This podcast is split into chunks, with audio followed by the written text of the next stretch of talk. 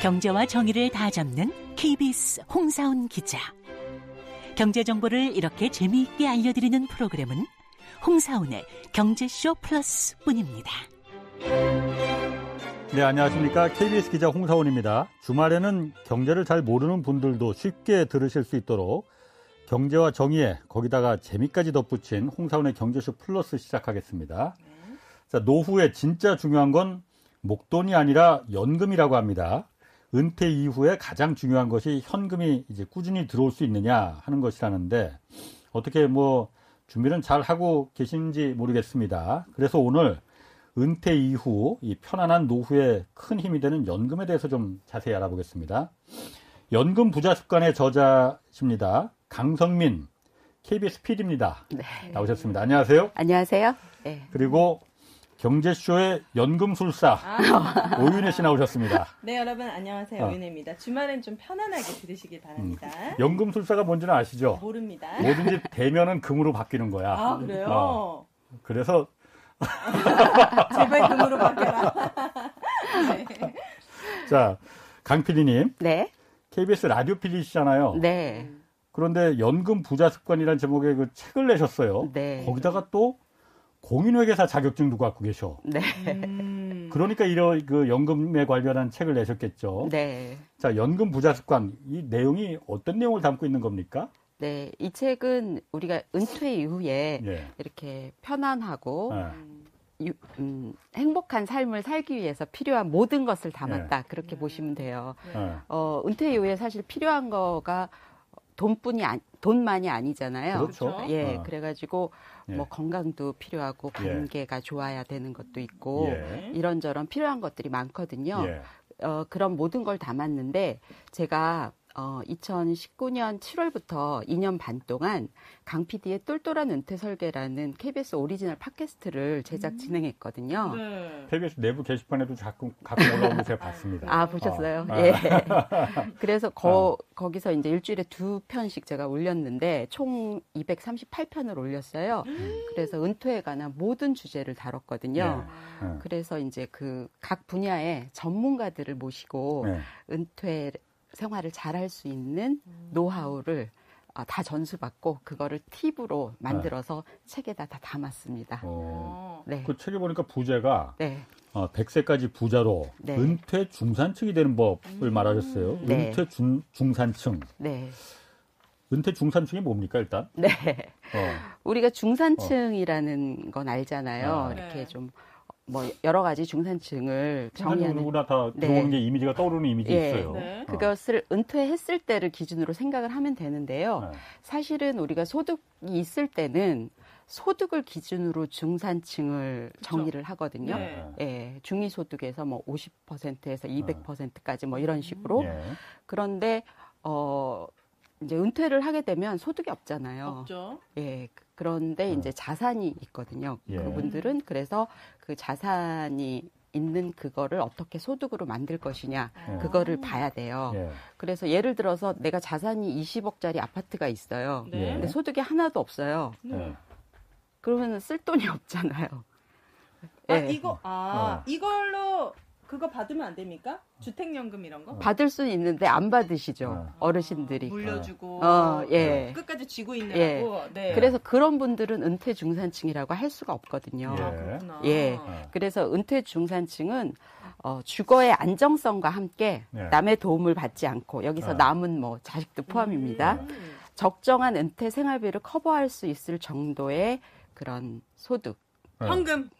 음, 그러니까 자산을 뭐 현금으로 만들 수 있어도 되고, 예. 어, 아니면 그냥 자산을 현금으로 안 만들면 은퇴중산층이 아닌 거죠. 어, 예, 예, 재산이 얼마나 많아도, 어, 그리고 그거를 죽을 때까지 유지를 어. 할 수가 있어요. 예. 그래서 있어야 돼요. 예. 그래서 은퇴 자산의 수명이 어, 평균 수명을 넘어야 된다.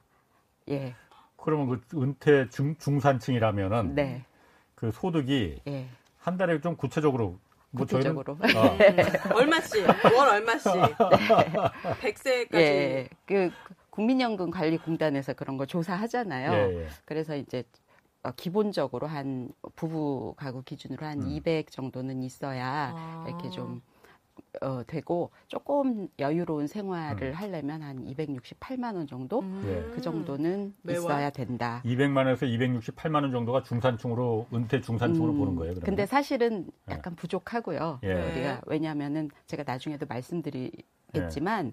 거기서 건강보험료도 내야 되고, 그렇죠. 예. 우리가 그렇지. 예 그러니까 어. 사실은 얼마 안 되는 거예요. 핸드폰비도 내야 되고 그렇죠. 가스비, 관리비 다 내야 되거든요. 예, 그러니까 어. 사실 부족하죠. 네. 예, 그냥 조사가 그렇다는 거고 예.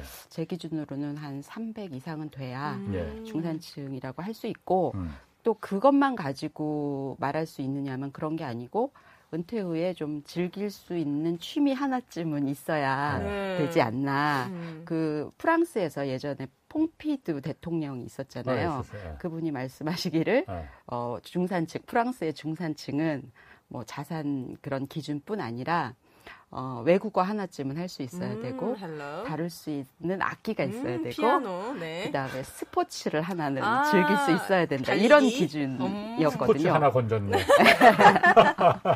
근데 홍상훈 기자님 제가 알기로는 목공 좋아하신다고 들었어요. 네, 그렇죠. 어, 요즘 왜 어, 안, 이거 안 아, 꽂으셨어요? 네. 네. 관심이 네. 없어가지고 그거를 이제 취미로 예. 하실 수 있잖아요. 예. 예. 그러니까 돈만 있으시면 되겠네요. 아, 네. 가장 결정적이네. 그 러면 오늘 PD님의 말씀을 들으면은 네. 현금 한 300만 원 이상을 네. 우리가 어떻게 저축하면은 음. 은퇴 후에 연금으로 받을 수 있는지의 꿀팁을 얻을 수 있는 겁니까? 그렇습니다. 오, 네. 기대됩니다. 네. 그럼 일단 뭐 제 경우를 좀 보면은 네. 어, 뭐 자산이랄 것도 없지만 일단 가장 믿는 게 국민연금이 있을 것 같아요. 맞습니다. 음, 그리고 예. 회사에서 그 따로 개인 연금들도 좀 있고. 네. 그렇게 하면 300만 원 이게 받을 수가 있을라나? 어, 음. 턱 없을 것 같은데. 네. 네. 그 퇴직금 있잖아요. 아, 퇴직금이 있구나. 네. 음. 그거를 아, 퇴직금을 예. 나중에 퇴직연금으로 받으면 예. 그게 이제 연금이 되는 거니까. 음. 예. 퇴직연금. 네. 그래서 보통 우리가 3층연금이라고 그러거든요. 예. 1994년에 세계은행에서 예. 이제 노후 생활을 좀 편안히 하기 위해서는 예. 3층연금을 준비하는 게 좋다 이렇게 얘기를 했어요. 예. 그래서 맨 아래가 공적연금. 네, 국민연금이 되겠죠. 음. 뭐 공무원 같은 공무원연금. 음. 그다음에 두 번째 층이 퇴직연금. 음. 그다음에 세 번째 층이 개인연금. 이렇게 예. 예. 아, 이렇게 했거든요. 네. 근데 이 연금들은 가만히 들여다 보면 굉장히 오랜 시간에 걸쳐서 꾸준히 모아야 되는 것들이에요. 음. 갑자기 뭐 이게 되는 그쵸? 게 아니잖아요. 평생을 모아야 되는 거죠. 그렇죠. 네. 근데 이제 이렇게 안 모으신 분들도 있잖아요. 아, 여기 네. 많이 있거든요. 네, 저요. 네. 뭐 그분들은 네. 예를 들어서 주택이 있으면 주택을 네. 연금화할 수 있고 주택연금제도 있어요. 예. 음. 그다음에 이제 목돈이 있으면 일시납 연금이라는 것도 있거든요. 즉시 연금이라고도 음. 하는데 그런 거를 이제 이렇게 조합을 잘 해서 예. 그걸 현금 흐름으로 만들면 된다. 예. 예. 그런 의미입니다. 그 퇴직금을 퇴직연금으로 만드는 거는 네. 어떻게 만드는 거예요? 사실 네. 제가 너무 무식한 질문을 해서 미안합니다. 예. 뭐 무식한 척 하시는 거 제가 다 알고요. 예. 저희 KBS 같은 회사는 굉장히 오래된 회사잖아요. 네. 그래서 퇴직연금 제도를 택하지 않고 퇴직금 제도를 택하고 있어요. 네. 근데 2005년에 우리 퇴직 어, 연금 제도가 우리나라에 들어왔거든요. 예. 그래서 그 이후에 설립한 회사들은 퇴직연금 제도를 어, 음. 어, 택하고 있는데 일단은 퇴직금 제도랑 퇴직연금 제도의 음. 차이점을 제가 말씀드리면요. 퇴직금은 어 이제 근로자가 퇴직을 할 때 주려고 회사에서 마음 먹은 돈이에요. 음. 그러니까 그렇죠. 실체는 없어요. 음. 그냥 그 재무제표 상에 퇴직급여 풍, 충당 부채라고 딱 부채로 잡아놓은 서류상의 돈이에요. 네. 아. 근데 이러다 보니까 회사가 망하면 네. 퇴직금을 못 주잖아요. 그렇지. 뭐 KBS 같은 회사는 뭐 망하지는 않겠지만 음. 좀 작은 회사나 이런 회사들 예. 그러 그래서 이제 퇴직연금은 뭐냐면은 그 돈을 니네가 그렇게 잡아놓지만 아. 말고 외부에다 적립해라. 예. 사회에다 음. 금융사에다가 그렇죠. 적립해라. 예. 그렇게 해서 이제 그게 퇴직연금 제도가 되는 예. 건데 그 두 가지가 있어요. 음. 그 확정 급여형이라 그래서 음. DB형이라 그러죠. 네네. 그다음에 확정 기여형이라 그래서 DC형이라고 하는데 음. 음. 확정 급여형은 결국은 퇴직금하고 마찬가지예요. 회사가 근로자가 나갈 때 줄 돈을 정해 놓고 음. 그냥 그거를 나중에 주는 거예요. 예, 그냥 예. 사회에 예치했다 음. 뿐이지. 근데 확정 기여형은 1년에 한 번씩 근로자한테 그냥 정산해서 줘요. 올해, 음. 올해 주고, 어. 예. 근데 근로자는 찾을 수는 없어요. 아, 그래요? 예. 그 통장으로 쏴주는 거예요. 음. 예. 확인만 하는 거군요. 그러니까. 네. 아. 그래서 사실은 거기다 자기 돈 더 넣고 투자를 해도 돼요. 음. 예. 그러니까 그 돈을 굴리는 거는 그 음. 근로자가 하는 거예요. DC형의 음. 경우는. 네. 예. 그래서 그렇게 두 가지 퇴직연금이 있는 건데요. 그거를 이제 55세 이전에는 찾을 수가 없고요. 예. 55세 이후에 연금으로 찾아 쓰도록 한 게 퇴직연금 제도고요. 음. 퇴직금 제도는 그냥 나갈 때 그냥 일시금으로 그렇죠. 받을 수 있는데 음. 혹시 이제 IRP 계좌라는 걸 들어 들어보셨을 수도 있는데 네. 거기다가 이렇게 이체를 해서 그걸 연금으로 받으면 좀 세금을 깎아줘요. 음. 퇴직소득세를 음. 30%에서 40% 정도 음. 깎아줘요. 그래서 어, 웬만하면 퇴직금은 일시불로 쓰지 말고 연금으로 받아라. 음. 그런 취지에서 이제 그 두 번째 층이 되는 거죠. 퇴직금이나 퇴직연금이. 아까 그 퇴직연금이 확정 기여형하고 확정 급여형이 있다고 하셨잖아요. 네. 제가 설명을 들어보니까 네. 확정 급여형보다는 확정 기여형이 훨씬 더 좋을 것 같은데요. 꼭 쉽게 바꿀 수 있는 거예요? 예, 꼭 그렇지도 않아요. 않아요. 예. 왜냐면은 예. 근로자가 운용을 한다고 회사보다 잘한다는 보장이 없잖아요. 음. 물론 투자에 대한 공부가 잘 돼 있는 사람은 예, 예. 잘할 수 있겠지만 음. 진짜 투자에 대해서 아무것도 모르는 어, 분들 같은 경우에는 그냥 예.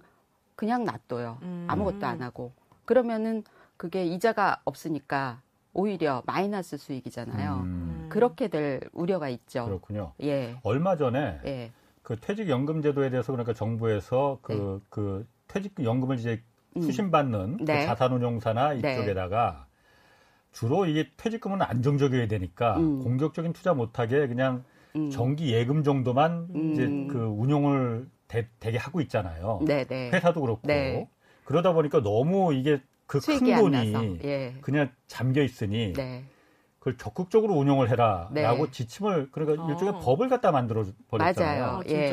어, 그래서, 그래서, 이걸 보고를 하라고 했잖아요. 그러니까. 네, 네, 어. 맞습니다. 그래서 그거를 좀 굴리라는 거죠, 그러니까. 네. 그래서 그렇게 가만 놔두면 연락을 해서 예. 어떤 기간이 지나면 연락을 해서 이거 이거 이거 중에 선택을 하세요. 이렇게 전화를 하도록 예. 법이 바뀌었어요. 아. 예. 사실 미국 같은 경우에는 그렇죠. 그래서 퇴직연금을 주식 투자에 굉장히 많이 활용을 하잖아요. 맞습니다. 예. 그러다 보니까 그 주식 시장에 많은 수급이 들어가는 거고 네. 한국에서도 많은 분들이 그 부분을 얘기를 해요. 네.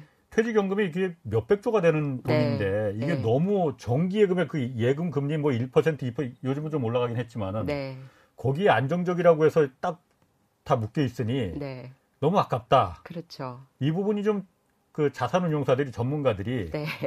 좀 안전한 주식 투자로 너무 그러니까 그 도안이면 뭐 말고 음. 안전한 좀 예금보다는 예금 금리보다는 좀 높은 투자로 네. 옮겨가면 어떻겠느냐. 그래서 지금 이번에 그 네, 보고하라는 것도 하잖아요. 네. 혹시 그런데 네. 이게 위험할까봐 음. 사실 주식 투자라는 거는 굉장히 그 위험 투자 아닙니까? 네. 그러다 보니까 퇴직금이라는 게 어쨌든 내가 퇴직하고 나서 저거로 먹고 살아야 되는데 음. 날릴 수도 있는 거 아닌가? 그냥 음. 정기금리 그냥 1% 2%라도 그냥 안정적인 게 낫지 않나? 음. 원금이 보장되는 음. 그 부분은 어떻습니까? 그거는 이제 우리가 투자라는 게요. 예. 이제 단기간에 그냥 거치식으로 하게 되면 음. 위험이 굉장히 커요. 지금이 고점인지 저점인지 알 수가 없잖아요. 예. 지금 주식시장이 많이 빠졌지만 지금이 저점은 아니잖아요. 그건 누가 알겠어요. 점쟁이도 네. 점쟁이도 모르죠. 모르죠. 네. 모르잖아요. 네. 그러니까 그거를 이렇게 거치식으로 일시에 다 들어가면 이게 위험이 굉장히 커요. 예. 근데 어, 이 퇴직연금 같은 경우에는 적립식으로 들어가거든요. 음. 뭐 매달이든 분기든 그렇죠. 뭐 그렇죠. 매년이든 아. 그리고 그 기간이 굉장히 길어요. 예. 뭐 20년, 30년 이렇게 음. 되잖아요. 네. 그러니까 그렇게 투자를 함에 있어서 적립식으로 네. 긴 기간 동안 하면 음. 그런 리스크가 웬만하면 해치가 된다. 그런 음. 백데이터가 있어요. 예, 그러니까 특히나 이제 미국 주식 같은 경우에는 그 시계열적으로 봤을 때 굉장히 우상향하는 음. 예. 그런 거잖아요. 일시적으로 떨어지기도 하지만 네네.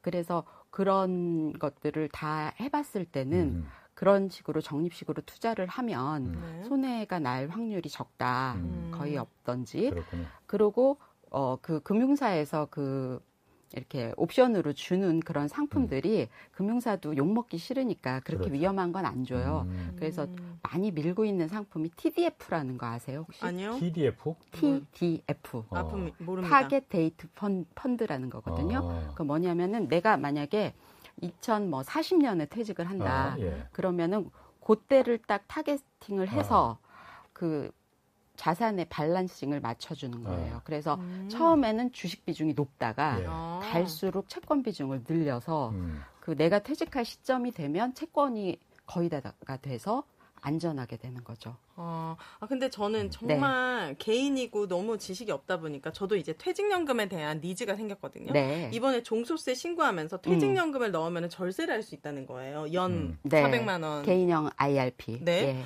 그래서 넣긴 넣어야겠어서 증권사에 검색을 해봤더니 음. 아 종류가 엄청 많아요. 음. 회사도 엄청 많고 여기서 내가 뭘 넣어야 될지도 네. 모르겠고 설명을 봐도 잘 모르겠는 거예요. 음. 그래서 그 나이에 따라서 좀 심플하게 음. 뭐 30대는 어떤 스타일이 조금 좋은지 음. 40대나 아니면 이런 70대에 가까우신 분들은 어떤 유형이 좋은지 네. 이런 거를 좀 심플하게 어. 설명해 주실 음. 수 있나요?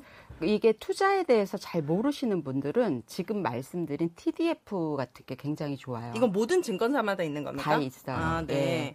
그래서 지금 뭐 어느 증권사에 어, 들어야 되겠다 이렇게 모르겠다 이렇게 네. 말씀하셨잖아요. 근데 우리가 약간 잘못 알고 있는 게 증권사에서 어, 그 상품을 운영하는 줄 알아요. 네. 아니에요. 그러면요? 미래에셋 증권은 그 상품을 파는 거고요. 음. 운용하는 아. 건 미래에셋 자산 운용이에요. 자산운용사가 운용을 하는 거고, 예. 굴리는 거고. 네. 그럼 증권사는 미래에셋 증권이라 그래도 음. 여기에 한국 투자 자산운용 상품도 있고, 음. 신한 뭐 상품도 있고, 예. 여러 가지 뭐 피델리티 음. 상품도 있고 예. 그러니까 상품 슈퍼마켓이라고 보시면 돼요. 음. 증권사는. 그 증권사 선택은 상관이 없다. 상관이 뭘 하든. 없어요. 거기 안에 무슨 상품을 선택하느냐가 네. 중요하다. 네. 자산운용사가 어디냐 이게 수익성이 얼마나 잘, 잘 굴러가는 회사냐 이걸 봐야 되는 거군요. 네, 맞습니다. 아. 예. 그래서 그런 것들은 이제 금융감독원에 들어가면 예. 어떤 네. 그런 예전에 수익률 같은 거 나와 있는 게 있어요. 예. 연금 포털에. 예. 그래서 그런 데서 좀 확인하시면 되는데 제가 봤을 때는 어 웬만한 그 TDF 어, 상품이라든지 아니면은 그 지수 추종하는 어떤 펀드라든지 음. 이런 것들은 예. 지수 추종하는 거는 이, 이 회사가 하나 저, 저 회사가 하나 예. 똑같아요. 지수는 어차피 똑같으니까. 어, 그러니까 음. 별 차이가 없거든요. 네. 그러니까는 어, 어떤 상품을 하냐에 굉장히 뭐 좌우되는 건 아니고 제가 음. 봤을 때 내가 공격적이어서 주식형에 할 것이냐 아니면 음. 방어적이어서 채권형에 할 것이냐 아니면 머리 쓰기 귀찮으니까 뭐 TDF에 할 것이냐 음. 뭐 지수 추종용 뭐 ETF 할 것이냐 음. 뭐 이런 것만 큰 음. 것만 결정을 하시면 네. 세세하게 신경을 안 쓰셔도 돼요. 그 네. 주식형이라고 하더라도 미국으로 하냐 국내로 하냐 뭐 음. 이, 이머징 음. 마켓인가 뭐 음. 이렇게도 또막 엄청 나뉘잖아요. 맞습니다. 그럼 예. 어떡하라는 거지? 상담은 전화 연결도 안 되거든요. 네. 요즘에 너무 힘들어요. 아 그래서 제가 네. 추천하는 네. 상품이 그런 TDF 상품 중에 그런 걸 다 담은 상품이 있어요. 어. 그 나 나라 우리 세계가 있잖아요. 그럼 네. 세계의 주식 시장 비율로 미국이 몇 퍼센트다 그러면 미국 몇 프로, 음. 한국이 2% 정도 되잖아요. 네. 한국 2%, 뭐 음. 중국 이렇게 다 담은 그런 TDF도 있어요. 아. 그러면은 어, 세계 경제 전체가 성장을 하면 올라가겠죠. 예. 음.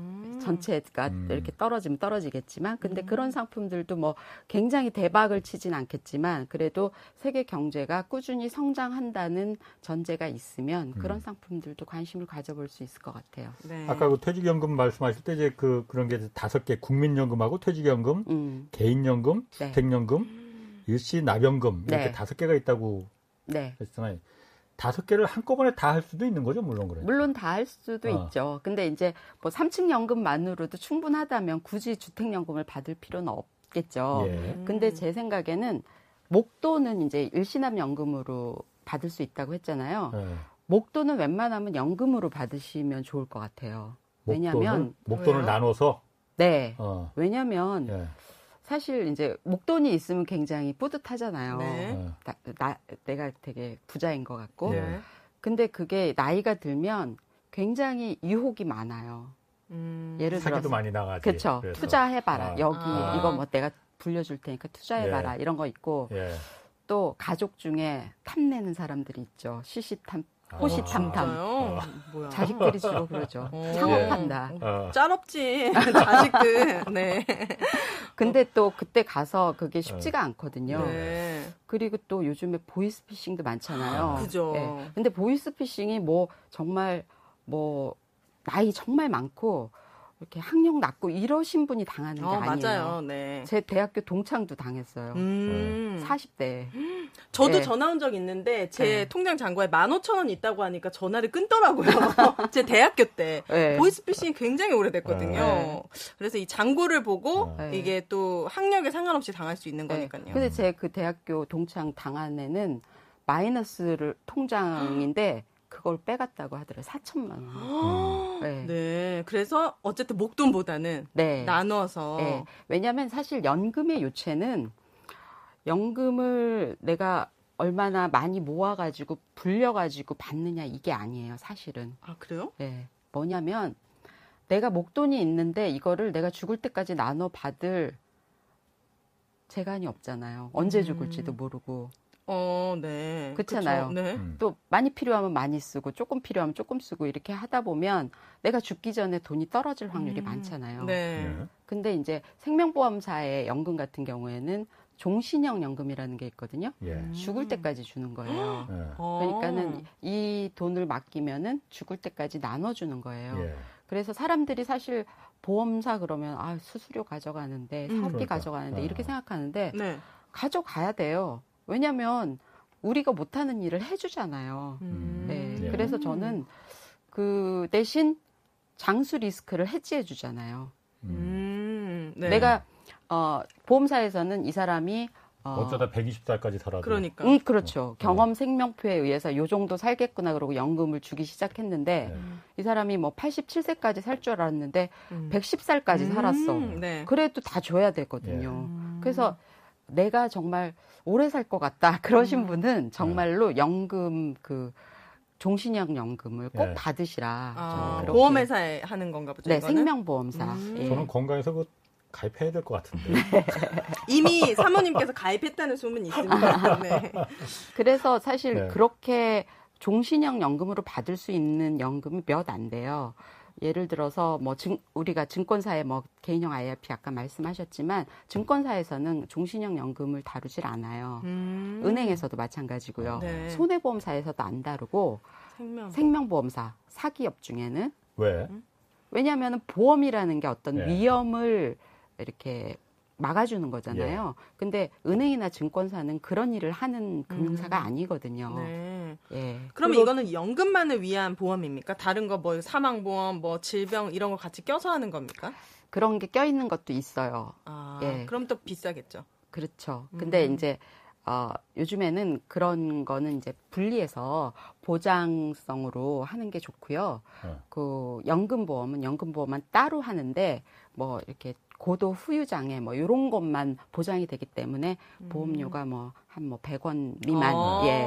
그 보장성은 그 정도고 음. 그다음에 나머지는 다 아, 연금으로 네, 절세는 안 되는 거죠 이거는 그건, 세금 아, 혜택 아, 그거는 이제 제가 말씀드리는데 그 우리가 준비할 수 있는 개인 연금에는 크게 두 가지가 있어요 음. 하나는 연금 저축이고 하나는 비과세 연금 보험이에요 음. 그래서 오. 그 뭐야 세금 혜택 네. 뭐 이렇게 음. 세금 덜 내기 위해서 지금 5월이잖아요. 네. 그러니까는 세금 좀 줄여보려고 우리가 가입하는 건 주로 연금저축하고 네. 개인형 IRP예요. 음. 예, 음. 그거는 예. 두 개, 두 가지는 묶어서 보시면 돼요. 두 음. 개는 거의 성질이 같다고 보시면 예. 두개 합해서 700만 원까지 우리가 음. 세액공제를 받을 수 있잖아요. 네. 예, 그래 그래서 이제 그런 상품이 있고 하나는 비과세 연금 보험은 낼 때 아무 혜택이 없어요.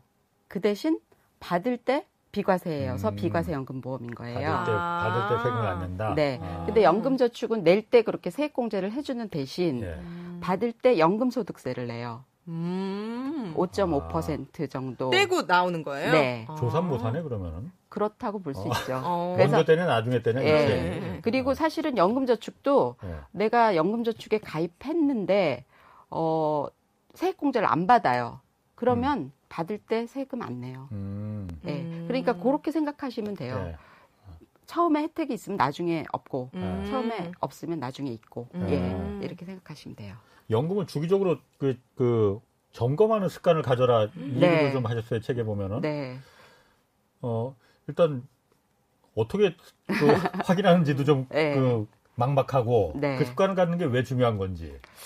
보통 이제 여러분께서 이제 직장인이시라면 네. 3층 연금이 거의 다 있으세요. 예. 이렇게 국민연금은 당연히 있는 그렇지. 것이고 퇴직연금은 이제 우리 같이 퇴직금 받는 회사에는 뭐 퇴직연금이라고는 없지만 예. 그뭐 준비는 하고 있는 것이고 예. 그다음에 개인연금도 그렇게 연말 정산 받기 위해서 이렇게 음. 어, 이렇게 예. 한도까지 내시는 분들 예. 많거든요. 예, 그리고 또 지인이 와가지고 연금 좀 들어, 변액연금 좀 들어, 아. 막 이렇게 해서 한두 개씩 가입하신 분들도 있어요. 예. 근데 중요한 건 그분들이 내가 가입했던 사실을 기억을 못 해요. 아, 그래요? 네, 그냥 자동이체를 하니까 아. 뭐가 뭔지를 몰라요. 이게 네. 뭐 안보험에서 나가는 건지 음. 종신보험에서 나가는 음. 건지 연금보험에서 음. 나가는 건지 아, 잘 모르거든요. 그렇구나. 그래서 그거를 그렇다고 가입한 금융사마다 들어가서 확인하려면은 어디에 했는지도 모르는데 예. 힘들잖아요. 네. 그래서 그걸 모아놓은 사이트가 있어요. 뭐요? 그 금융감독원에 예. 통합연금 포털이라는 데가 있거든요. 어. 초, 초록창에 음. 통합연금 포털 치시면 바로 네. 나오거든요. 그리고 앱으로도 볼 수 있어요. 앱에도 있어요. 금융감독원 사이트에 통합연금 포털. 예. 음. 거기에 딱 들어가시면 내 네. 연금 조회라는 게 나오는데 네. 거기를 클릭을 하시면은 회원가입이 안 돼 있으면 일단 회원가입을 해야 돼요. 네. 음. 그러고 뭐 이렇게 개인정보 동, 의하라고 네. 나와요. 그러면 동의를 하면 그거를 그 금융사로부터 자료를 불러오는데 네. 어, working day로 3일이 걸려요. 어, 예. 네. 그래서 그 3거래일 후에 이제 볼 수가 있어요. 예. 그래서 뭘 볼 수가 있냐면 내가 지금까지 어, 내고 있는 이 추세로 어, 내면 음. 어, 나중에 얼마를 연금으로 받을 수 있을지를 네. 볼 수가 있어요. 음. 그래서 국민연금은 지금 추세로 60살까지 내면 얼마를 받을 수 있을지가 나오고요. 네. 그다음에 이제 퇴직금은 이제 안 나와요. 근데 퇴직연금은 나와요. 음. 퇴직연금도 어 얼마를 받을 수 있을지 나오고 그다음에 개인연금도 뭐 내가 예를 들어서 10년을 내기로 했다 이렇게 계약을 했으면 10년을 냈을 때 어, 나중에 얼마를 받을 수 있는지 나오는데, 음. 근데 여기서 예를 들어서 개인연금 같은 경우에는 공시 이율형 연금도 있고, 변액연금도 있고, 연금 저축에서 뭐 연금 아. 펀드도 있고 하잖아요. 네. 근데 그거의 수익률을 우리가 정확히 알 수는 없거든요. 음. 지금 시점에서. 네. 그래서 어떤 수익률을 가정, 가정 을 하냐면요. 지금 현재 공시 이율 지금 음. 5월 현재 2.25%거든요. 그래서 지금 이 돈이 이만큼 있는데 이걸 2.25%로 불려 나갔을 음. 때 얼마를 받을 수 있나? 요게 나오는데 그거를 엑셀로 엑셀로 몇 살에 얼마, 몇 살에 얼마 이렇게 볼 수도 있고요. 음. 그 다음에 어, 그래프로 네. 딱볼 수도 있어요. 음. 그래서 저 같은 경우에는 한 여든 두 살까지 네. 어, 좀 많이 봤거든요. 네. 근데 여든 두 살이 되면 좀 적립액 많은 연금이 뚝 떨어져요. 그래서 그때 그 이후부터는 금액이 달라집니까? 국민연금밖에 없어요. 그 다음부터. 아. 그래가지고. 아, 그러니까 설정을 그래 여든 두 살까지 한 거군요, 그러면은. 왜냐하면 네. 그, 그 이상 살 가능성은 없다고 봤어요. 그건 아니고요. 사실은 제가 이거 연금 할 때는 전문가가 아니었으니까 네. 95년에 가입한 연금인데 우와. 그때 손해보험사에 가입을 한 거예요. 음. 그럼 손해보험사의 연금은 종신형 연금이 없다고 했잖아요. 네. 최대로 받을 수 있는 게 그 회사는 25년이었어요. 음. 그래가지고 25년을 최대한 채워도 82살에 딱 네.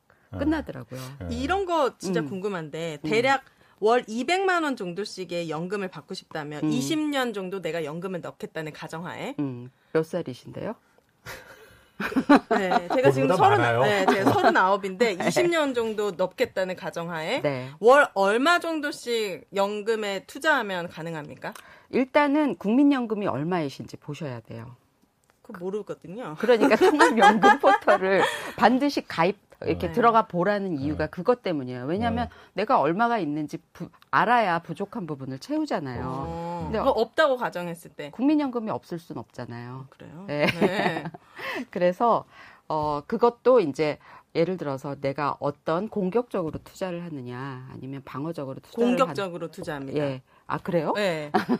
그러면은 네. 대략 어, 느 정도를 계산 이렇게 딱 투자한다고 어, 생각하면 좋을지. 제 대략적으로. 생각에는 우리가 7위 법칙이라는 거 네. 혹시 아세요? 7위 법칙? 알아보도록 하겠습니다. 네.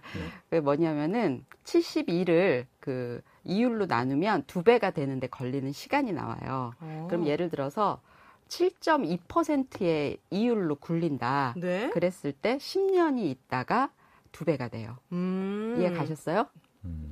7.2% 이율이면은 네. 10년 후면 두 배가 된다. 예. 네. 근데 3.6%면 20년 후에 두 배가 돼요. 그렇네요. 네. 두 배. 네. 네. 절반이니까. 네. 어. 근데 지금은 말하자면 뭐 1.8%라고 제가 음. 생각을 할게요.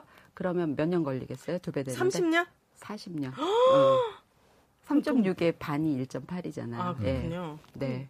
음. 그러면 한 달에 얼마씩 부어야 됩니까? 아, 그러면 공격적으로 7.2%로 잡, 잡으면 음. 예를 들어서 200만 원씩 200만 어, 원. 아니 아니 예를 들어서 60살부터 200만 원씩 몇 살까지 받고 싶으세요? 한 90살이요. 그럼 30년이잖아요. 네.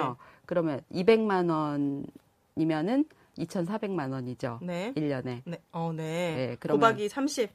그러면 7, 7억 2천만 원이죠. 우와, 빨라, 빨라. 네. 제가 공인 회계사입니다. 네. 예. 7억 2천이 필요하다는 거죠. 월 200씩 따박따박 받으려면 30년 동안. 네. 네. 그러면은 예를 들어서 지금 시점에서 네. 어, 7억 2천을 어, 넣어야 되는 20년 후에 만들겠다. 어. 그러면은 7.2%로 20년 후면은 4배를 만들 수 있죠. 음. 10년에 2배씩이 되니까. 네. 그쵸? 혼자 계산하세요. 제가 이해 못해. 그래서 월에 그러면은 예를 들어서 1억 8천을 일시납으로 했을 때 가능하잖아요. 음. 예를 들어서. 네. 근데 그 그거를 어, 이렇게 쪼개면, 쪼개서 나누면? 내니까 그거는 그 복리로 또 계산해야 되니까 음. 이렇게 머리로는 힘들고. 그, 그렇군요. 예.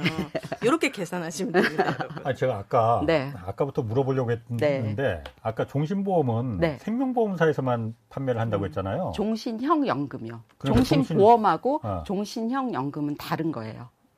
종신형 연금하고 종신보험은 다른 네. 거다. 네. 아, 종신보험이라는 건 그러니까 내가 사고를 당했을 때 그 이제 그 하는 거고 네. 종신형 연금은 죽을 때까지 그러니까 계속 연금을 네. 받는 거 음. 그거잖아요.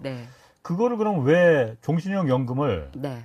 다른 증권사나 은행 은행에도 뭐 방카슈랑스하고 해서 보험 다 그 받잖아요. 근데 아. 왜 생명보험사에서만 그걸 팔아요? 근데 은행에서 예를 들어서 방카슈랑스로 파는 것들은 네. 어, 주로 저축형 상품들이에요. 그래서 음. 어, 은행에서 방카슈랑스로 연금저축을 가입을 했다. 그래서 예. 사실은 내가 은행에 가입했다고 생각하는데 의외로 보험이 많아요. 음. 그 연금 저축 보험에 드신 경우가 많아요. 은행에서 가입하신 분들. 은행도 그럼 판매사만 판매 그렇죠. 대행만 하는 거구나. 맞습니다. 예. 예. 예. 아. 그러니까는 어그 보험사 예. 상품들이 이제 종신형이 어. 되는 그런 상품들은 주로 음. 보험사에서 팔고 은행에는 그러니까 왜? 왜? 그 그게 보험사에서만 파는 게그 네. 그 수익률이 워낙 높아서 법적으로 그냥 그 보험사들이 이건 우리만 팔게 해줘 이렇게 한 건지 아니면 아예 수익률이 워낙 그거는 그 판매하는 사들이 손해를 많이 보니까 이 상품은 음, 아니요. 안 팔려고 하는 건지 판매사들이 손해 볼 일은 없어요. 어. 은행 아 저기 보험사들이 네. 그걸 정확히 계산을 해가지고 손해 안 보게 설계를 했죠. 음. 네, 근데 업종이 달라서 그런 거죠. 은행은 어떤 그런 위험을 음. 그렇게 막아주는 음. 그런 금융사는 아니잖아요. 네. 그 그런 걸 담당하는 거는 생명보험사다. 네. 딱 너네가 음. 그걸 해라 이렇게 되는 거죠. 음. 네. 네. 바, 방카슈랑스 이거는 영어입니까? 네. 아 그렇구나. 독일어지 독일어. 독일어인가요? 아 그러네요. 그럼 예. 해석하면 이게 뭔데요? 보험? 방크. 은행들이 예. 뱅크, 뱅크 인슈런스. 음. 어. 음, 똑똑하시네요. 네. 자 그리고 그 연금 같은 경우에 많아야 이제 뭐 사실 뭐 그 아까 다섯 개 있지만 한두 개 정도 드는 게 이제 대부분인데 네. 음, 네. 보험은 여러 개거든요. 뭐 네, 실손보험, 맞아요. 안보험, 종신보험 네. 뭐 많잖아요. 네. 어, 보험에 가입한 분들 네. 이분들이 필요한 습관도 있을 것 같아요. 그러니까. 네, 맞습니다. 어. 그 보험을 많이 가입을 하시는데 정말 짜잘한 거 많이 가입하시는 분들이 있어요. 음. 뭐 2만 원, 3만 원짜리 네. 막 10개씩. 네. 네. 그래 가지고 그게 어떤 경우에는 막 중복이 되고, 음. 예. 그래서 뭐 들었는지를 몰라요. 음. 음. 근데 저 같은 경우에는 보험을 그 보장성 보험이 딱 두 개예요. 하나는 음. 종신보험, 하나는 어, 실손보험 네. 이렇게 두 개거든요. 그래서 제가 심심할 때 약관을 읽어봐요. 어. 왜요? 뭘 바, 발견합니까? 약관에서? 발견합니다. 어. 근데 사실 그건 일반적이진 않아요. 약관이 글씨가 너무 깨알 같고 네. 읽어도 뭔 소린지를 음, 모르고 네. 하는데 어 내가 가진 보험을 일단 그 보험 증서를 모아놓고 음. 그다음에 음. 뭐가 있는지를 보고 여기서 뭘 보장을 받을 수 있는지를 미리 알아놔야 돼요. 어. 예. 그래서 예를 어. 들어서 저는 어, 예전에 뭐 2001년에 가입한 종신보험이 있거든요. 예. 근데 그때는 종신보험 밑에 이제 특약 같은 게 많이 이렇게 들어 있었어요. 혹시 있으세요? 종신보험이요? 예. 있긴 있는 것 같아요. 음, 네. 저도 보험 뭐 사실 부탁받아서 뭐 어, 예. 그런 경우가 많이 있기 예, 때문에 그, 그, 당시에는 조금 어, 그 유행이어가지고 아, 예. 어, 웬만하면 있으실 예. 거예요. 근데 이제 그런 보험들이 예전에 특약이 굉장히 좋아요. 아 좋아요. 예, 보험료가 쌌는데 어, 예전에는 금리가 높았잖아요. 예. 그러니까 그 예정 이율이 7.5% 8% 됐었거든요. 예. 그래서 보험료는 싼데 보장이 엄청 많이 돼요. 예. 그래서 어 거기에 제가 의료비 특약이 하나 음. 있는데 그거는 어 예를 들어서 임플란트를 하면 네? 하나에 100만 원씩 나오는 우와, 특약인 거예요. 대박이네요. 근데 거기에 임플란트를 하면 하나에 100만 원씩 나온다. 이렇게 안 써 있어요. 네. 수술을 하면 어, 돈을 주는데 네. 그 수술의 종류가 쫙 약관에 나와 아, 있는데 아, 아. 거기에 치조골 이식술이라는 게 있어요. 음. 그게 임플란트 할 때 하는 수술이거든요. 그 인공뼈. 예, 예, 예. 예. 아. 그래 그래서 그렇게 돼 있는 보험은 임플란트 할 때 되겠네. 보장이 되는 음. 거예요. 치아보험 따로 안 들어도요. 네. 네. 그게 임플란트 하나 했는데 네. 그럼 그거 그때 뒤져보세요. 저도 종신보험을 드는 게 있는데 뒤져봐야 되는 건가 그러면? 지금 몇 년 되셨어요? 임플란트 한지요? 예. 한 5, 6년 된 것 같은데. 원래는 그 보험 청구권은 3년이거든요. 아, 끝났네요. 근데 네. 어, 보험사에 따라서는 네. 지나도 주기도 해요. 오. 한번 신청해 보세요. 믿져야 본전이잖아요. 아. 예. 근데 이제 그런 보험이 있는데 네. 막 TV에서 보험 리모델링 하라고 엄청 선전하거든요. 네. 그리고 막 앱 같은 것도 막 보험 앱 같은 음. 거 많고 그래서 뭐 괜히 들어가서 보험 리모델링 한다고 그거 해지해요. 네. 해지 음, 음. 해지하고 예. 다른 거 요즘 음. 거 가입하는데 예. 당연히 그렇게 하면 안 되잖아요. 어. 왜냐하면 옛날 게 좋은 거라는 걸 모르기 때문에 그러는 아. 거거든요. 음. 그러니까 옛날에 내 같은 보험이 뭐가 보장이 되는지를 음. 알아야 되는데 아, 네. 모르면 아는 사람한테 물어보세요. 예. 아. 저한테 물어보세요. 네. 예. 그래서 네. 어 그거를 모르면은 진짜 지금까지 보험사 좋은 일만 그걸 해지를 하면 네. 인제부터 쓸 건데 예. 지금까지 보험 혜택 받은 거 하나도 없으니까 네. 어 지금 본전 다 됐으니까 이제 네. 해지한다 이런 분들이 있거든요. 음. 그러면 보험사만 좋은 거예요. 네. 네. 그 리모델링을 보험사에서 또 이거 좋은 거라고 권유를 많이 하잖아요. 그 왜 왜 그러냐면요. 보험사에서 옛날 보험이 네. 마이너스가 많이 나거든요. 보험사 입장에서. 어. 어. 그러니까 그걸 가지고 가면 네. 손해예요. 음. 그리고 어 요즘에 보험 시장이 좀 정체가 돼가지고 예. 보험을 안 들어요 요즘 젊은 애들이. 예. 네. 예. 우리 때는 많이 들었잖아요. 네. 근데 요즘에 애들이 어, 증권을 하지, 어. 주식을 하지, 음. 보험을 안 들거든요. 예. 그러니까는 시장이 없는 거예요. 예. 그러니까는 리모델링을 하면 예. 이렇게 새로운 시장이잖아요. 그게 예.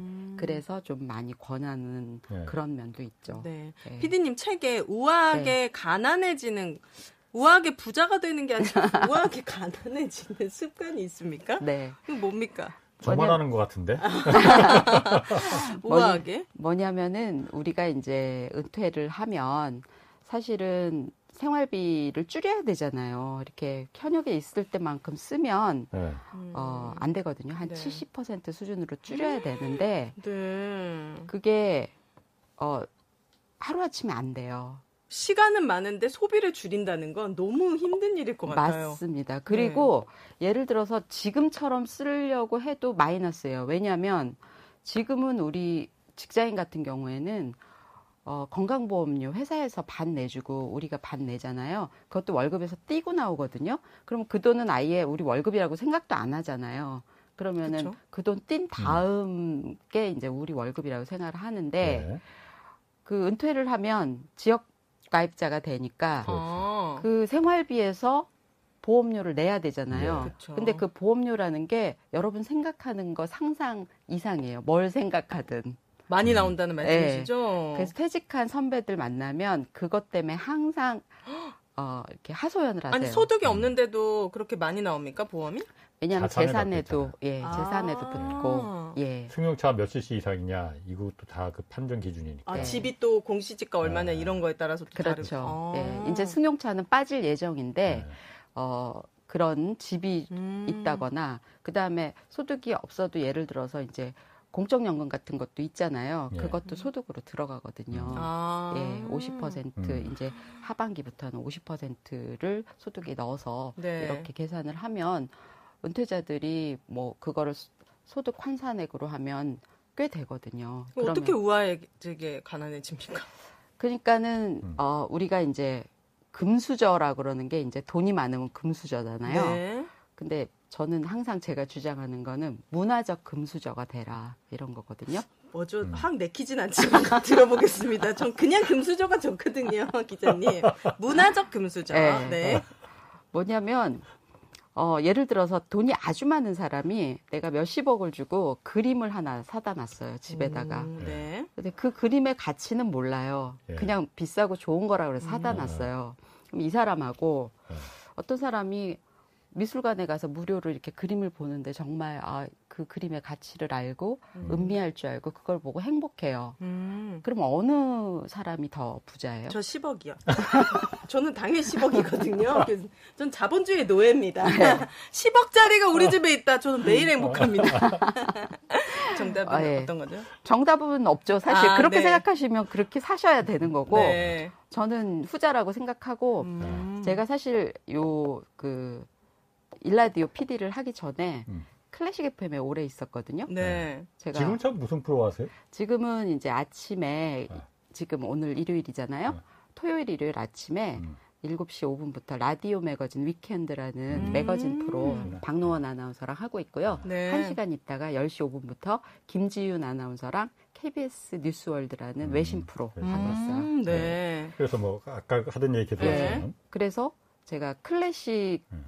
채널에 굉장히 오래 있었어요. 네. 제가 대학원에서 음악을 전공했거든요. 음, 네. 어, 공인회계사에다가 음악에다가 정말 버라이어티 하시네. 네. 그래서 사실은 저는 뭐 저희 집이 아버지가 공무원이셔서 예. 저희 집은 뭐 흑수저까지는 아니지만 동수저 정도 음, 되거든요. 음, 네. 근데 저는 어려서부터 이제 막 그런 거 너무 좋아했어요. 클래식 좋아하고. 음. 그리고 저희 부모님도 집은 가난했는데 클래식 즐겨 들으시고, 음. 예, 뭐 우아하셨네. 예, 그렇네요. 그래서 그런 습성이 음. 있어서 뭐 20억, 30억 있는 사람들, 뭐 20억, 30억이 요즘에는 부자도 음. 아니라고 하지만 저희 친척 중에 정말 천억 있는 분 있어요.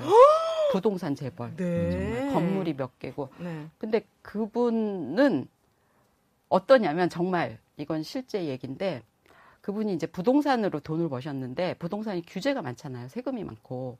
그래가지고 고서화를 수집하시는 거예요. 고서화. 예. 네. 옛날 글씨. 어, 그림하고 그림. 글씨. 오, 네. 근데 이제 그거를 이분들이 볼 줄을 모르니까 그 전문가를 데리고 다니면서 이제 수집을 하시는 거예요. 네. 근데 그거를 이제 많이 사서 이제 보관을 해야 되니까 집이 뭐 90평짜리 아파트에 사는데 그거를 이제 그 집에다 보관을 음. 하죠. 근데 그 도움을 도우미를 못 쓰는 거예요. 그렇게 넓은 집인데. 훔쳐갈까봐. 어. 어. 그래가지고 이분이 완전 우울증이 걸린 거야. 청소를 어. 해야 되는 거야. 그렇게 돈이 많으시네. 많은데. 네. 그럼 그분이 부자인가요? 아니지. 마음이 가난하시네. 그러니까요. 네. 제가 말씀드리는 게 그거예요. 음. 그렇게 부자가 되는 것보다는 그냥 저처럼 음악 네. 즐기고 음. 여기 우리 시그널이 크라이슬러의 사랑의 기쁨이 나오더라고요. 네. 그래가지고 저가 우리 아, 홍 기자님 경제쇼 플러스 음악이 그거예요? 네. 티네식이래요. 홍 기자님이 마음에 안 든다고 난리였거든요. 무식이라서 그러니까 제가. 무식이야. 티내지 말라고요. 저는 좋다고 했잖아요. 네. 그렇게 그래, 좀 문화생활을 즐기라는 말씀이십니까? 예, 어. 아, 문화적으로 어떤 어, 채우면서 음. 예 그리고 이렇게 좀 우리가 뭐 우아하게 가난해진다는 게 뭐 다 줄여라 이런 건 아니고 네, 내가 네. 정말 좋아하는 거 하나는 남겨도 음, 되는 거잖아요. 네. 예를 들어서 저는 바디 로션을 좋은 걸 써요. 오. 근데 옛날에는 바디 그 soap 있잖아요.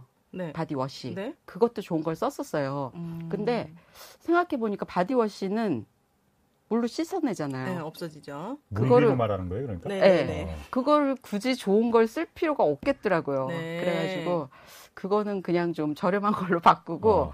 그럼에도 불구하고 바디 로션은 음. 좋은 걸 계속 쓰고 있어요. 아, 피디님 스스로가 이제 막 냄새 맡고 네. 좋으니까. 네. 네. 하루 종일 기분이 좋거든요. 음. 그거를 쓰면. 네. 그래서 뭐 줄인다고 다 줄이는 아니고 다 줄이는 건 아니고 내가 정말 남길 거는 한두 개 예, 남기고 네. 그렇게 조금씩 생활비를 줄이면 음. 필요한 노후 자금도 줄어들잖아요.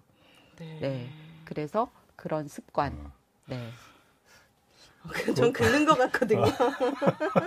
저는 미술관 가서 어. 그림 보면서 컵라면을 먹어야 된다면 너무 힘들 것 같아요. 그 컵라면이 더 와닿긴 한데 그 얘기는 좀 그, 그 동감 안 하는 분들도 많이 계실 것 같아요. 네. 그러니까 다른 좀 더 실질적으로 네. 많은 분들이 어쨌든 퇴직 후에 수입이 어, 거의 없거나 음. 상당 부분 줄어드는 분들이 거의 대부분이니까 그 네. 그 상태에서 또 아까 제가 농담처럼 말했지만 정말 재수없게 120살까지 살면 어떻게 하냐 했지만 음. 실제로 그런 분들도 있죠. 더 많이 예. 나올 겁니다. 이 재무적인 은퇴 설계 그럼 예. 어떻게 해야 되느냐? 음. 아, 어쨌든 우리나라 어, 공식적인 퇴직이 만 60살이 음. 네. 뭐 2년 그래 그것도 연장돼서 60살이잖아요. 네. 그럼 산 만큼 앞으로 더 살아야 될 가능성도 맞아요. 있는데 음. 은퇴 설계 어떻게 하는 게 추천합니까? 음. 말씀하신 대로 그 우리가 사실 뭐 정년이라고 하잖아요 직장인들 예. 세 번의 정년이 있어요. 어 뭡니까? 네. 뭐냐면은 어 대한민국 평균적인 그런 예.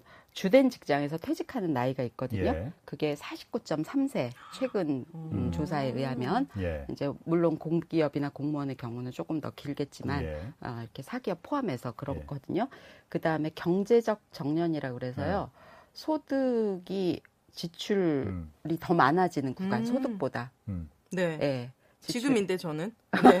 소득이 지출이 훨씬 많거든요 소득보다. 네. 네. 경제적 정년을 맞으시려고요. 아, 네. 큰일 났네. 그 다음에 정말로 실질적으로 은퇴하는 네. 나이가 OECD 조사 2018년 기준으로 72.3세거든요. 음. 네. 근데 이게 어, 내가 정말 일을 하고 싶어서 하는 경우가 별로 없어요. 음. 생활비가 부족하니까 음. 하기 싫은 일이라도 이렇게 억지로 하는 거잖아요. 네. 그래서 어, 그런 면은 있는데 우리가 예를 들어서 연금을 좀 많이 준비하고 돈이 좀 많더라도 일을 하는 건 정말 좋은 거잖아요. 그쵸? 건강에도 도움이 음. 되고 음. 어, 관계, 사회적 관계 같은 거 나중에 무슨 고독 뭐 그런 게 어, 네. 문제가 되잖아요. 음. 영국에는 뭐 고독부 장관도 있을 정도니까 음. 그런 거를 방지하기 위해서 일을 최대한 늦게까지 해라. 이게 이제 음. 그 우리나라 은퇴 설계 그 전문가 1호 음. 강창희 어. 대표님이 항상 하시는 말씀이거든요. 음, 네. 그래서 제가 이렇게 살아오면서 저는 어 사실 뭐뭐 뭐 클래식 PD인데 무슨 공인의 계사를 뭐 하고 책을 쓰고 이런 행보를 하는 게 네. 제가 뭐 처음부터 뭘 해보겠다 이런 생각을 해서가 아니라 네. 어, 이렇게 살면서 좋아하는 걸 찾다 보니까 네. 그렇게 자연히 그렇게 됐어요. 네. 근데 음. 대부분의 경우는 취직을 하면은 더 이상 내가 좋아하는 게 뭔지에 대해서 좀 잘 생각을 안 하는 것 같아요.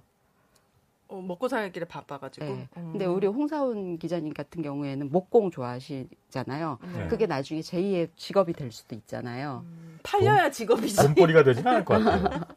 어, 그러니까, 제가 좋아하는 일을 하는 거지. 그냥. 그렇죠. 네. 근데 그것도 좋아하는 일을 하는 것 자체도 일을 하면 돈 쓸 시간이 줄잖아요. 음, 음 그것도 그렇고. 네. 그러니까 노래가 좀 묘하게 가는데. 네. 그, 지출을 줄이면 되겠네. 그, 리고 네. 일을 하, 일하는 거는 어떤 식으로든 필요한데 그게 돈이 되든 안 되든 예. 내가 봉사를 하는 것도 일이니까 예. 그런 거는 필요한데 오래도록 어, 이렇게 내가 좋아하는 일을 어떻게 할 것인가에 대한 고민을 젊어서부터 하자. 그게 제 어, 음. 주장이고요. 네. 그렇게 내가 앞으로 할 일 한, 하나의 축으로 놓고 네. 그 다음에 연금은 또 하나의 축으로 해 가지고 네. 요두 가지의 밸런스를 잘 맞추고 네. 그 다음에 이제 취미 같은 거 아까 은퇴 증산증 얘기할 때 나왔지만 그런 것도 이렇게 음. 꾸준히 개발을 하면서 그렇게 은퇴 준비를 하면 음. 예 조금 낫지 않을까. 은퇴하기 싫어지는데요. 준비가 안 된 것 같아가지고. 근데 저는 저희 시부모님만 보더라도 네. 아무래도 그때 시대에는 애들 결혼 자금으로 거의 대부분 모아놓으신 돈을 다 지출하기 때문에 음. 노후 자금이라는 개념 자체가 없으셨던 것 같아요. 그렇죠. 있는 거라고는 그냥 집 한 채. 음. 그래서 주택연금 받으시고 음. 국민연금 받으시고 음. 또 이제 노인연금이라는 게 나오더라고요 나라에서 기초연금. 네, 네. 또 기초연금 네. 그거 받으시고 네. 그리고 이제 저희 아이들을 봐주시면서 이제 제가 매달 생활비를 드리는데. 네. 요즘 물가가 너무 올라가지고 음. 제가 이 드리는 돈도 음. 올려드렸거든요. 음. 정말 이 돈을 아끼고 아껴도 음. 너무 힘드실 것 같다는 생각이 음. 드는 거예요. 왜냐하면 인컴은 너무 일정하니까 음. 물가가 올라도. 그래서 저희 어머니 세대도 그렇게 아끼고 모았지만 노후 준비가 이렇게 불안한데 저희 세대는 음. 더 막막하거든요, 사실은. 음. 그래서 한 달에 내 수입의 몇 퍼센트 정도는 음. 그 노후 준비를 하는데 과감하게 필요한지 물론 음. 소득에 따라 다르긴 하겠지만 네. 뭐 제가 딱 기준은 아니지만 저 같은 경우에는 한 30% 정도는 아 연금에 네 넣고 노후에. 있어요. 음. 네. 그러면 좀 안정적입니까? 네, 많이 모은 편이에요. 그러니까 30%면 굉장히 생활비 그 생활비가 그렇게 안 들어가시는 것 같아요. 부분께서 다 대시나. 부부 각자 아니, 30%씩. 저도, 음, 저도 저기 시어머니한테 또 드리는 돈도 있고 네. 하지만 어 우아하게 가난하게 살면 돼요. 우아하게만 살고 싶거든요.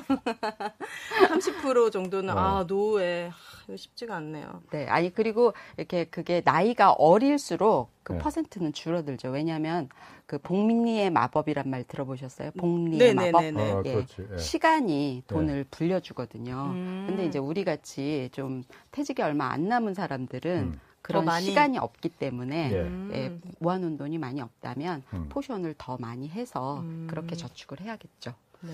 그 어쨌든 뭐 시간이 이제 뭐 그 거의 다 됐습니다. 그 은퇴를 이제 앞둔 분이나 은퇴 이제 준비하고 있는 분들 네.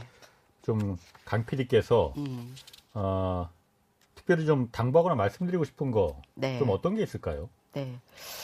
제가 책을 낸 이후에 네. 가장 네. 많이 받는 인사가 네. 강 PD는 정년퇴직 후에 할 일이 있어서 좋겠다. 음. 이런 말을 제일 많이 듣거든요. 음. 네. 예. 그래서 사실은 요즘 젊은 분들한테 특히 해 드리고 싶은 말은 그 자기 개발이란 말 많이 하잖아요. 예. 근데 자기 개발이라는 게 뭐 영어 공부하고 이게 자기 개발이 아니라 내가 나중에 어떤 직업을 가질 수 있, 있, 게 되는 것 그게 음. 자기 개발이거든요. 그래서 그렇게 자기 개발을 해 가면서 음. 연금도 꾸준히 모으는 음. 그런 음. 준비를 하면 어, 좀 더 윤택한 노후를 맞게 되지 않을까 그렇게 생각합니다. 우리나라가 그 노인들을 위한 복지 제도가 좀 잘 돼 있는 편입니까? 어, 정말 잘 돼 있어요. 생각보다. 아, 그래요? 예. 음. 자, 오늘 말씀 잘 들었습니다. 오늘 여기까지 하겠습니다. 네, 아, 감사합니다. 자, 강성민 KBS PD 그리고 연금술사 오윤혜 씨 두 분 고맙습니다. 감사합니다. 자, 주말에는 경제와 정의 따따블로 잡는 홍사운의 경제쇼 플러스 오늘 여기서 마치겠습니다. 고맙습니다.